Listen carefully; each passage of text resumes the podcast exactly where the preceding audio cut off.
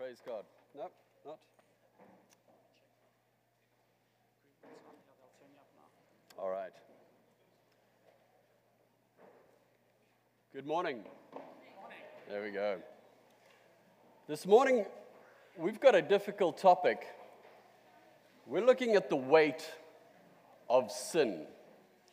And our passage, the passage that I've been given to speak from, is John chapter 19. And in preparing, I looked through all the translations, even the message, and there's no way to sugarcoat this. And I, I, know this is a family meeting, and, and we've got a lot of the kids in here, and it's just fantastic to have the kids with us this morning. There's a part of me that initially felt like I'd like to skip over some of the graphic verses. But if I think back to my childhood, and the messages that seriously impacted me when I was young, it's without a doubt the retelling of the events of Good Friday. I hope today's message will impact these young guys and girls in the same way, so that some 30, some 40 years down the line, they'll still remember the weight of this story. I heard a lot of messages when I was a kid. I'm a preacher's kid, a PK. My sister's here with me this morning. But Good Friday was always the message that had the greatest emotional impact on me. When my dad started retelling the story of Jesus making his way to the cross, I remember sitting there as a kid with tears in my eyes because I'm a creative guy and, and I would picture every moment. I would picture the flogging, the whipping, and, and, and, and the description of the cat o' nine tails whip that had stones tied into the end of the whip to do maximum damage. I would picture the crown of thorns being shoved into his head and the mocking. I'd picture the slapping. I'd picture the beard being torn from his face. I'd picture the constant mocking and then him being given that 75 kilogram rugged cross to carry it down the Via Dolorosa as it splintered into his already torn back. The spitting at him, the constant mocking, the nails that were driven into his hands and to his feet. Now, picture all of this and how Jesus would have to push down on the nail in his feet and pull up on the nails in his wrists just to breathe. The vinegar that he was given to drink the last breath, the piercing spear, and I'd have one word going through my head as a little kid Why? Why? Let's read John 19 together. It's a long passage, so bear with me. You won't be able to read it on the screen. I've made sure of that, so next time you'll remember your Bible. That's a lie, it's a mistake. A sin. Okay. John 19. Then Pilate took Jesus and had him flogged. Picture this with me. The soldiers twisted together a crown of thorns and put it on his head.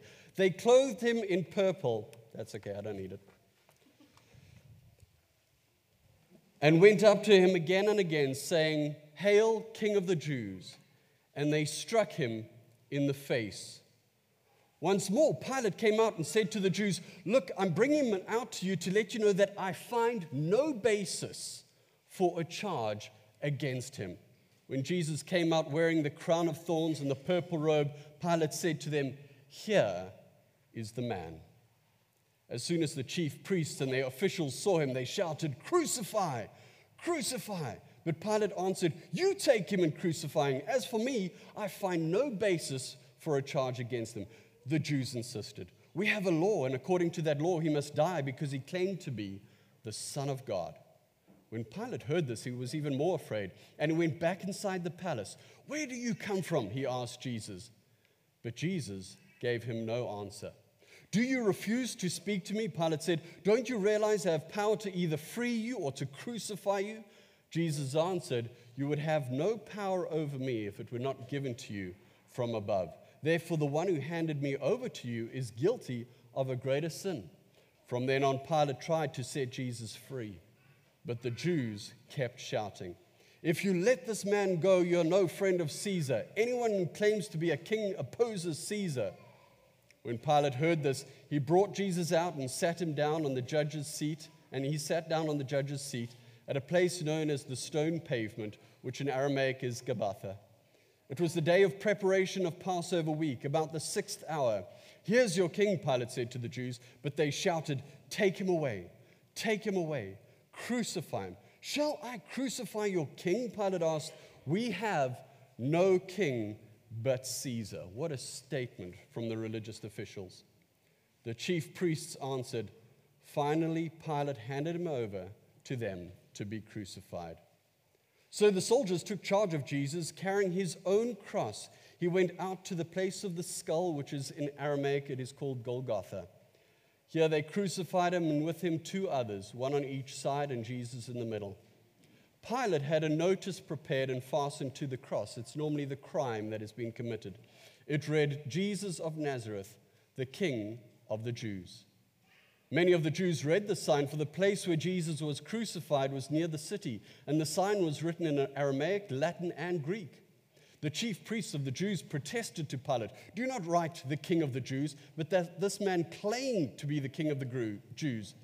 Pilate answered, What I have written, I have written. When the soldiers crucified Jesus, they took his clothes, dividing them into shares, one for each of them. With the undergarment remaining, this garment was seamless, woven in one piece from top to bottom. Let's not tear it, they said to one another. Let's decide by lot who will get it. This happened that the scripture might be fulfilled, which said, They divided my garments among them and cast lots for my clothing. So this is what the soldiers did. Near the cross of Jesus stood his mother, his mother's sister, Mary, the wife of Cleopas, and Mary of Magdala. When Jesus saw his mother there and the disciple whom he loved standing nearby, he said to his mother, Dear woman, here is your son. And to the disciple, Here is your mother. From that time on, the disciple took her into his home the death of Jesus. Later, knowing that all was now c- completed, and so that the scripture would be fulfilled, Jesus said, I am thirsty. A jar of wine vinegar was there, so they soaked a sponge in it and put the sponge on a stalk of hyssop plant and lifted it to Jesus' lips. When he had received the drink, Jesus said, It is finished. With that, he bowed his head and gave up his spirit. Now, it was the day of preparation. The next day was to be a special Sabbath because the Jews did not want the bodies left on the crosses during the Sabbath. They asked Pilate to have the legs broken so that they could not breathe. They could not pull themselves up to breathe, so they would suffocate. And the bodies taken down. The soldiers therefore came and broke the legs of the first man who had been crucified with Jesus, and then those of the other. But when they came to Jesus and found that he was already dead, they did not break his legs. Instead, one of the soldiers pierced Jesus' side with a spear, bringing a sudden flow of blood and water, scientifically proving that he was dead. The man who saw it has given testimony, and his testimony is true. He knows that he tells the truth, and he testifies so that you may also believe. These things happen so that the scripture would be fulfilled. Not one of his bones will be broken. And as another scripture says, they will look on the one they have pierced the burial of Jesus. Later, Joseph of Arimathea asked Pilate for the body of Jesus. Now, Joseph was a disciple of Jesus, but secretly because he feared the Jews. With Pilate's permission, he came and he took the body. He was accompanied by Nicodemus, the man who uh, had visited Jesus at night. Nicodemus brought a mixture of myrrh and aloes, about 75 pounds, taking it with the spices and strips of linen. This was in accordance with Jewish burial customs. At the place where Jesus was crucified, there was a garden, and in the garden, a new tomb in which no one had ever been laid. Because it was the Jewish day of preparation, and since the tomb was nearby, they laid Jesus there. This passage paints a very bleak picture of the world, which means today's message is going to be appropriately heavy. And I'm probably not going to make many friends this morning because Today's story is counter to what the world wants to hear, right? We love our personal comfort, and this passage of Scripture leaves us uncomfortable because it begs the question why? Why did Jesus, who even the Roman governor Pontius Pilate found innocent of any crime, Why did Jesus have to go through all of this? We can blame Judas. Well, he betrayed Jesus. We could blame the Romans because they did it to him. We could blame the Jews because they called for it. But at some point, we must turn the blame game around from them and turn it to the world. Because what Jesus was going through was not because Rome approved of it or the Jewish religious leaders of the day requested it, but because the world so desperately needed it. Because the world is in such a mess. And then, when we're finished blaming the world for being in such a mess, we need to turn the blame game on ourselves. When Mel Gibson directed the scene in The Passion of the Christ, where the nail had to be driven into Jesus' hand, he walked up on set and he took the hammer and the nail himself. And in the movie, it's Mel Gibson's hands hammering, driving that nail through Jesus' wrists. And it was Mel's way of showing that he identified with the Jews, with the Romans, with everybody that had caused the death of Jesus Christ. And just like Mel Gibson, we all need to look at the question why and then look deep into our own hearts for the answer. Young people, who's some of the kids here? Why did Jesus die on the cross? Ben? For whose sins? The Roman sins. For, for the Jewish, whose sins? Who are our? Who's us? It's me and you, hey? You see, it's me and you. You see, it's personal. He, had to, he died to save us from our sins. The why lies in you and me. So this morning, we're going to deal with three things. We're going to deal with sin, we're going to deal with guilt, and we're going to deal with the guilt offering. Sin. We don't like to use the word sin anymore, do we? Uh, we've got categories, though, uh, like maladjustment, neurosis, deficiency, and addiction. As we've shifted into a culture of self regard it's become difficult to talk about sin without losing one's audience. There's no denying that evil is rampant. I mean, if you turn on the news and watch the news or read the paper, it, it can often put you into like a state of anxiety or depression because the bad news just never ends. We recognize that there's evil, it's wicked out there. But we don't want to look too closely at sin, what sin is in case we find out that it's wicked in here too. Uh, People magazine in the States featured a part serious, part tongue in cheek survey on its readers on, on sin, the subject of sin. And the results were published as a syndex, uh, with each sin rated by a sin coefficient. And the outcomes both amusing and very eye opening. Murder, rape, incest, child abuse, and spying against one's country were raised as, rated as the worst sins uh, in ascending order, while smoking and swearing and pirating movies, well, they were at the bottom of the list. Parking in a handicap bay was surprisingly high in the syndex, uh, sex before or outside of marriage, well, that got off lightly, but cutting in front of somebody in traffic was rated as worse than divorce or capital punishment. Overall, the readers admitted to committing at least 4.64 sins a month. You see, many readers, uh, many of the readers, and many people, in fact, many Christians, misunderstand sin. And in the 1600s, it was the reformers who saw that sin meant disobedience, rebellion, refusal, turning away. Disobedience, rebellion, refusal, turning away. In other words, they saw sin as relational. The foundational relationship of human life is our relationship with God. And this is broken and this brokenness shows up in all our other relationships. So sins are not the cause, but the consequence of what is wrong.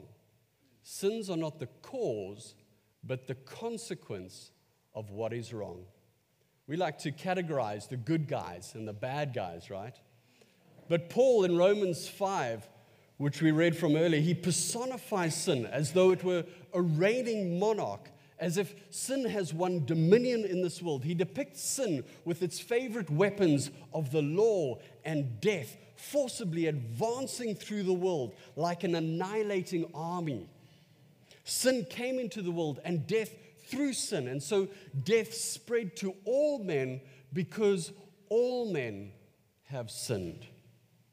Paul says that all have fallen short, the good guys and the bad guys. Paul says we're slaves to sin.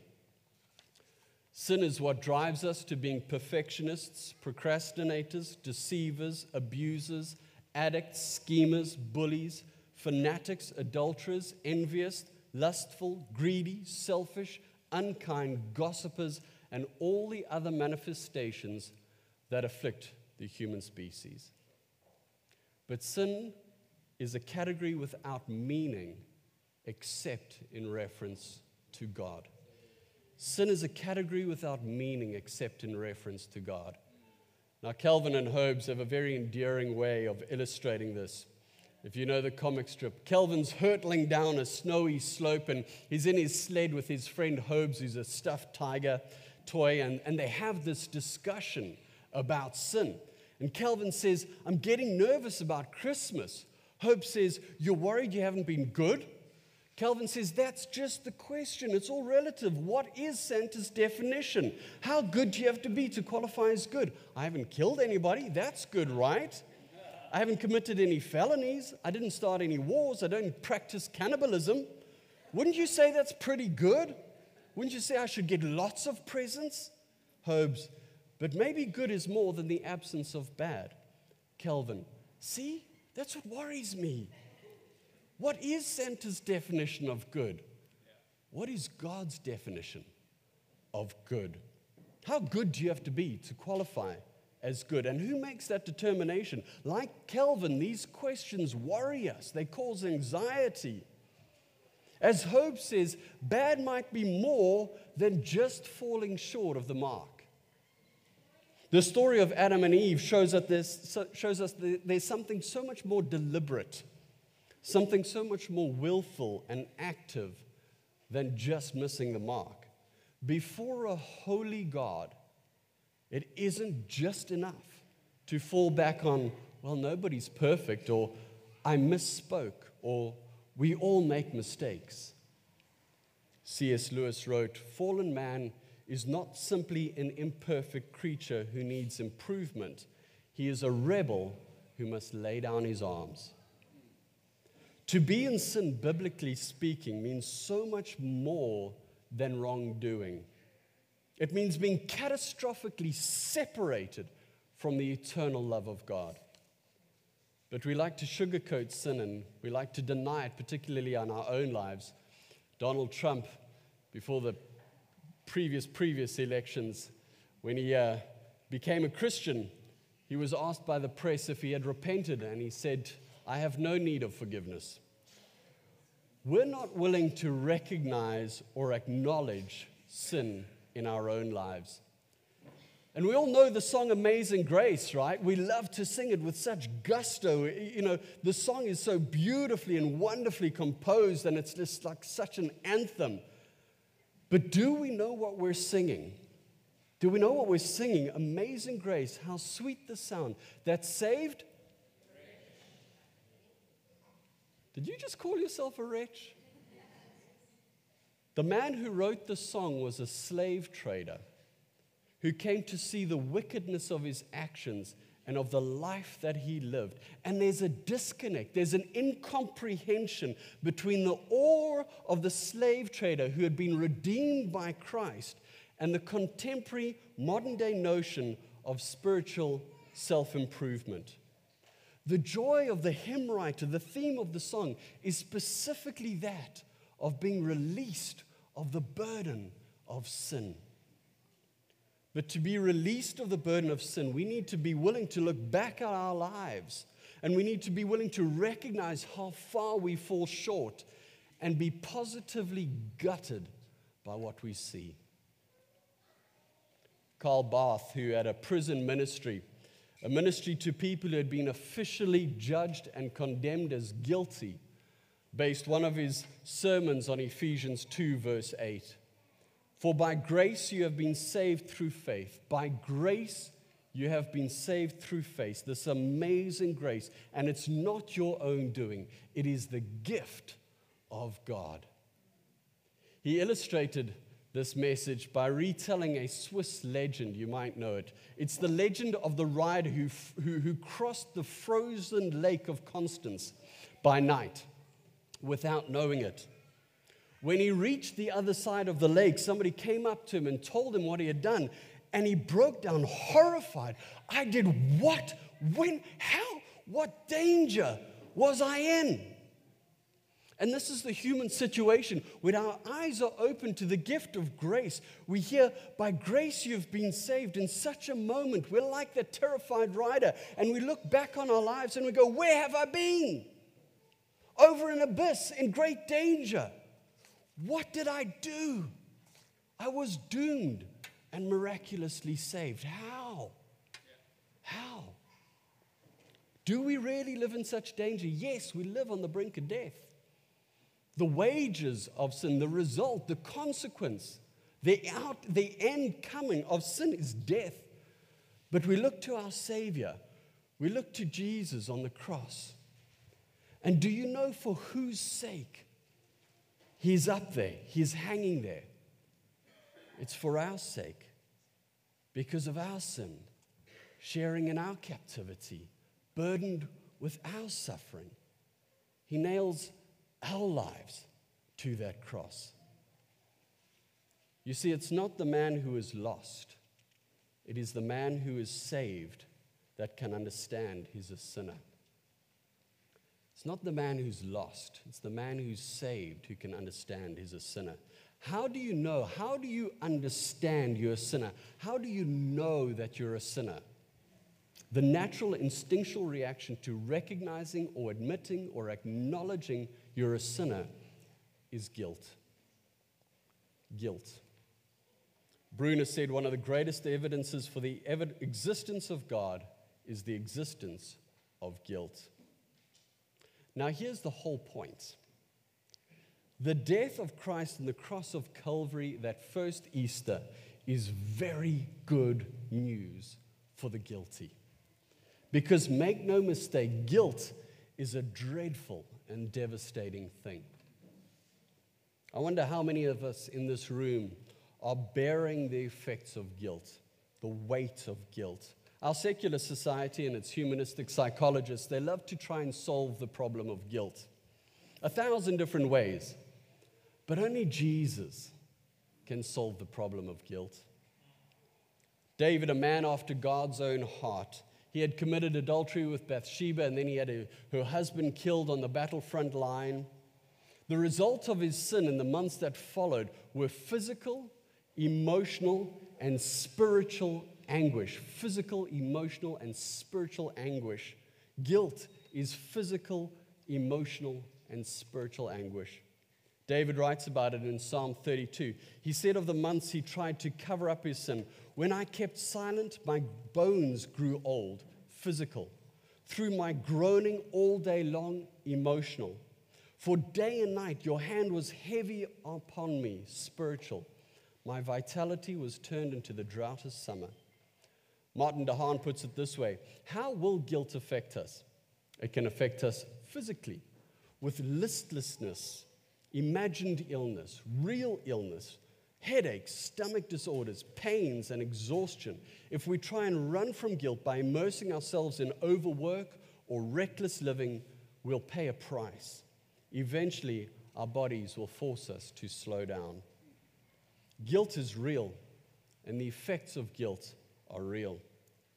Guilt can also cause a range of emotional disorders like depression, anger, self pity, feelings of inadequacy, denial of responsibility.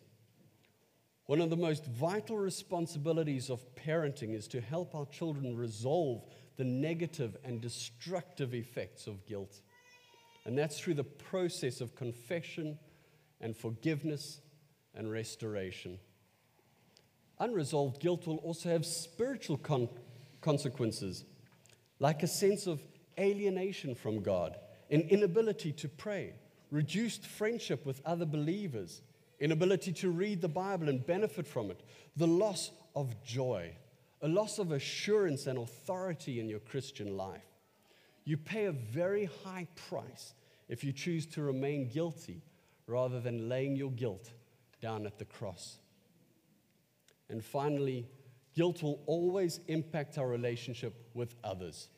It can cause a range of negative responses in us, like irritability, the blame game, withdrawal, profuse apologies, inability to relax, self justification, a refusal to accept compliments, outbursts of anger and temper, deceit and lying. You see, guilt, it soils, it silences, it separates, and it saddens. David's entire life was affected by his guilt. It affected him physically, emotionally, spiritually, and relationally. But when God brought conviction through Nathan the prophet, who told this shepherd king the story of the slaughter of a lamb, an innocent lamb, a guilt offering, David, he repented and he confessed his sins and he found forgiveness and healing in a place where unresolved guilt was leading him to self condemnation and potential suicide, David found release and relief in the Lord. Ultimately, the good shepherd who would lay down his life for his sheep, the guilt offering. Here's Isaiah's prophecy about Jesus on the cross in Isaiah 53, verse 10. Yet the Lord was willing to crush him causing him to suffer. If he would give himself as a guilt offering, an atonement for sin, he shall see his spiritual offspring. He shall prolong his days, and the will, good pleasure of the Lord shall succeed and prosper in his hands. I want you to understand this guilt offering. The guilt offering is a reference to the guilt offering mentioned in Leviticus 5, in Leviticus 6. It wasn't a fine imposed by a court of law but a reparation offered by perpetrators who had already gotten away with the offense, but then later felt guilty about what they had committed and the hurt that they had caused. Repentance by the sinner, not persecution by prosecution by the authorities, is the basis of the guilt offering. The guilt offering required a sacrifice on the altar. Sin leads to guilt for which atonement must be made. The idea of the guilt offering was that the life of the sacrificed, the life sacrificed, bore the judgment of the sin that had been committed, so that the guilty party can be set free from the devastation of guilt. And we can find the same this Good Friday. No matter who we are, no matter what we've done, the good news is that this Easter, an innocent lamb named Jesus had, had to become the guilt offering for our sins, your sins and mine. We don't have to spend another day under the burden of guilt. There is no pillow as soft as a clear conscience. At the start of this message, we asked the question, why? Why? What sort of predicament are you and I in that we should require the crucifixion of the Son of God? So catastrophic a remedy demands a catastrophic predicament. The crucifixion of Jesus was of such magnitude that it demands a concept of sin that is large enough to match it irredeemable darkness. The weight of sin was so great that nothing in heaven and earth was weighty enough except for the self offering of the Son of God, submitting to the torture and shame of dying on the cross. That was the price of atonement. So, what do we do? How do we respond? I've got two tattoos. I can already hear the voices. Isn't that a sin? The one on my wrist, um, my wife and I, my wife and best friend, uh, we both got these on our wrists when I came back from doing a story in Egypt on the persecuted church. just after the Muslim Brotherhood had taken over. And uh, I can tell you the whole story another time. But when I got my tattoo, we were sitting there, and the, the tattoo artist said, What would you like? And I just drew this sketch of two little crosses, uh, one big one and one smaller one next to it. And she kind of traced that sketch and put it on my wrist, and now it's my tattoo. And I kind of wish I had an artist do it because it's kind of sketchy. Um, but I own it because it's my testimony. You see, when Jesus died on that cross, there was a sinner on either side.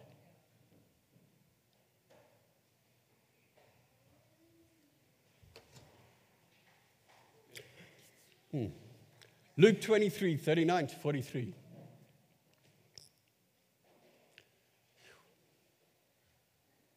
Got this.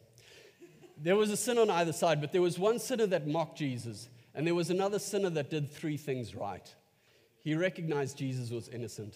He said, Can you not see that this man has done nothing wrong? And he recognized that he was not innocent. He said, But we have. And then he recognized that Jesus was going somewhere. He recognized that this death was not the end. And he said to Jesus, Will you remember me? I want to be that guy. That's my story. I want to be that guy. I want to remind myself of that. Jesus was innocent. I'm not. He died for my sins. And I get eternal life, not because of anything I've done, but because of what He did for me that day on the cross. Jesus, remember me. It's that simple. Have you said that? Maybe you've never taken that step before. Maybe you've never truly admitted these things. But right now, your heart is on fire. Can you see sin for what it really is? Can you see the effects of guilt in your life? Are you willing to admit that you're not in a right relationship with God right now? Are you ready to take that stand, that step? There's going to be an opportunity to do that in a few moments. You see, my second tattoo, which I can't show you, it's on my shoulder, and it says, Tetelestai. Tetelestai. It is finished. It's the last thing Jesus said on the cross. The job I came to do, it is done. A better translation of that is mission accomplished. I came as a guilt offering. I came to restore. I came to heal. And by offering up my life to anyone who believed, they could be with me for eternity. What a relief. It's over. The battle over sin and death has been won on that Good Friday. Peace comes from a right relationship with God. And as we come before the communion table now, and we take the bread and the wine, here's a unique opportunity where we can prayerfully make our peace with God. As the band gets ready and starts to play, I'm going to invite Georgia up on stage to read us a poem.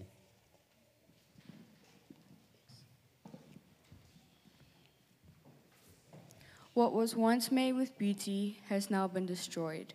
Where there was once singing, there is now crying. Where there was once peace, there is now war. The innocent die, and the wicked get away with murder. Sin has taken over every heart.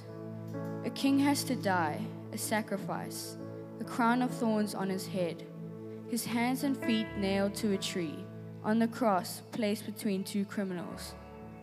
He is pierced in his side and he cries out to his father, who has turned away. The king breathes his last breath, and the veil is torn. It is finished. The innocent Messiah is dead.